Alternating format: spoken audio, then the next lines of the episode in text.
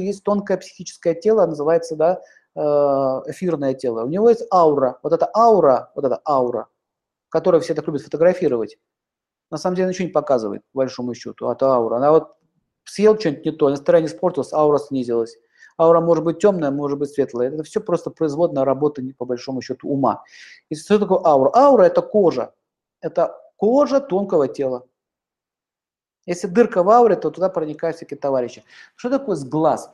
Так как зрение связано с солнцем, и сила солнца э, – это огонь, то через глаза идет сила солнца.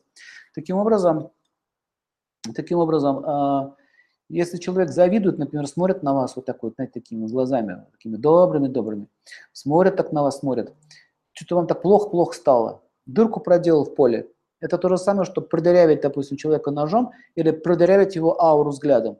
Вот это в народе называется сглаз. Поэтому, когда аура слабеет, а это обычно испуг, страх или какие-то э, повреждения именно тонкого тела, то есть сильный эмоциональный стресс, провалы в ауре такие происходят. Кожа пробита, соответственно, начинает идти инфекция. Инфекция э, бактерий, вирусы, вы знаете, в кожу лезет, да? А тонкая инфекция – это всякие духи, всякие лявры, там, всякие существа и так далее. А вот начинается вот это вот вторжение.